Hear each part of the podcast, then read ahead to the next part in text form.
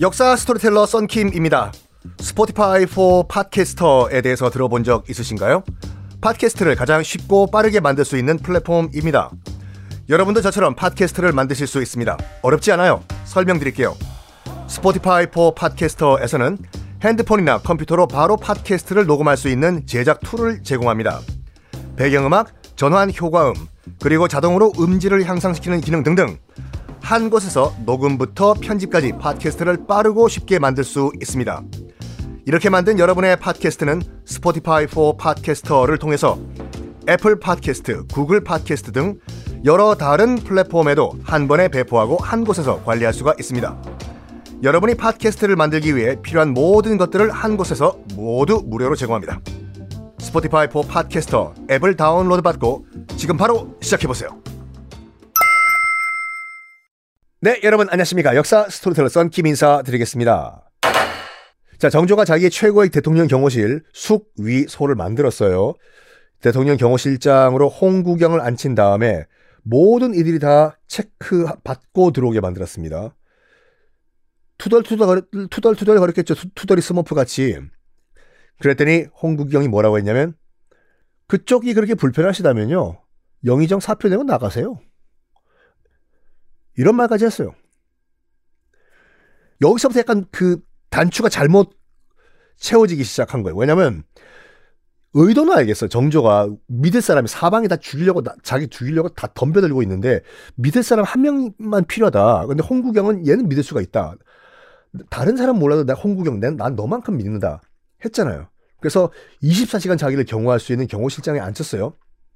그러면 아유 참네. 결과적으로 어떤 일이 벌어지냐면 권력이 얘한테 몰리게 돼요. 그 동서고금을 막론하고 이건 불변의 원칙이라니까요. 정조의 첫 실수. 홍구경과 뜻을 같이 하는 이들이 동덕회라는 모임을 만듭니다. 간단하게 말해서 하나회와 비슷한 성격의 조직이라고 보시면 돼요. 그러니까 정조를 왕으로 만들어준 정조 입장에서 봤을 때는 고마운 이들의 모임입니다. 자, 그 대표적인 인물이 누가 있냐면 멤버가 하나회 회원이 동덕회 회원이 서명선이 들어가요. 어 어디서 많이 듣던 이름인데 들었죠, 여러분? 서명선 기억 안 나세요? 제가 여기서 얘기 말씀 안 드리면 굉장히 답답하시겠죠. 지금 출근 시간 답답하시죠. 그런 답답함을 해소해 드리기 위해서 말씀드릴게요. 그거 세 손을 위해 가지고 상소 영조에게 상소 올린 인물이요. 그, 그 사람이 서명선이잖아요. 그리고 홍구경 이 동덕회 회원인데 살, 솔직히 말해가지고 그 서명선을 설득해가지고 우리 세손 정조를 좀 지키자라고 설득한 사람도 설득한 사람도 바로 홍구경이었습니다. 즉 이 말은 뭐냐면 서명선도 그렇고 홍구경도 그렇고 정조가 대리 청정을 하기에 결정적으로 도와준 두 사람이에요. 얼마나 고맙겠습니까? 정조 입장에서 봤을 때는. 그래서 일단은 자기가 왕이 되자마자 정조가 어, 홍구경을 도승지로 앉혀버려요.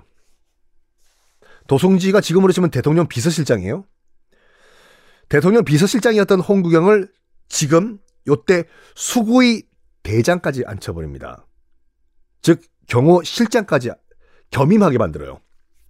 점점점 감투가 늘어나요. 이것만 해도 슈퍼 파워예요 지금요. 봐봐요. 우리가 지금 대통령이 있는데 대통령 비서실 한 사람이 대, 통령 비서실장과 경호실장을 동시에 한다. 와.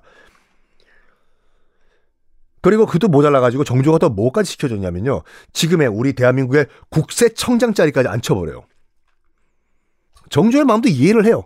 그리고 또 뭐까지 앉혀버리냐면 정식으로 국방부 장관은 아니지만 군사를 지휘할 수 있는 권한까지 줍니다.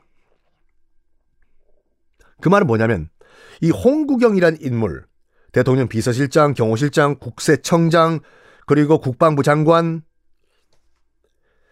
정조 정권의 모든 것을 다 주게 돼요. 이른바 문고리 권력이 됩니다. 이러면 100% 반드시 부패하고 타락해요.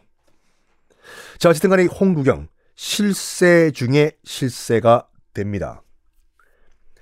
나르는 새도 떨어뜨리는 그런 인물이 된 거죠.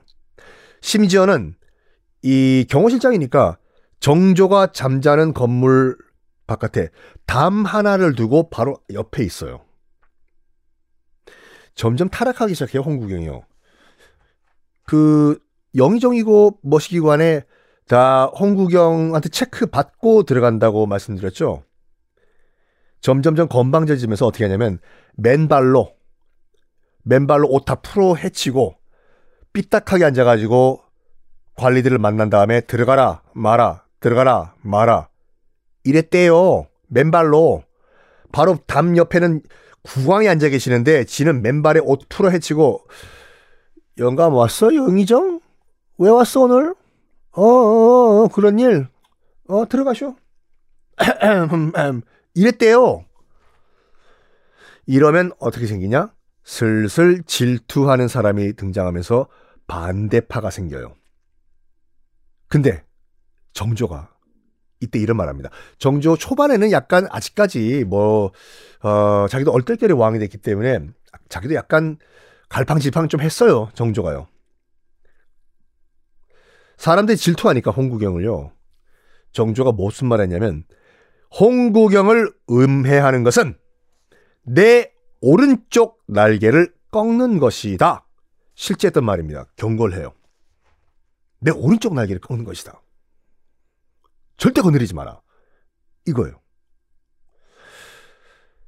이러면서 홍구경은 점점점 권력에 취해가는데 이제 결정적으로 선을 넘기 시작하는 홍구경. 이때 정조가요 부인이 있었습니다. 있었겠지요. 정식 부인 그러니까 중전마마. 아가 누구였냐면 효의왕후 김씨라는 사람이었어요. 근데 자식을 못 낳아요. 아들이건 딸이건. 이거 큰일 날 문제예요. 일단 아들이 태어나야지 뭐 다음 왕 뭐 세자를 정하든가 할 거 아니에요. 근데 아들이 안 태어나. 아들이 아들을 넘어서 아예 자식이 없어요. 그랬더니 그 해경궁 홍 씨가 그러니까 그 정조의 엄마죠. 해경궁 홍 씨가 여봐라 이거를 추진하도록 하여라 궁금하죠? 다음 시간에 공개하겠습니다.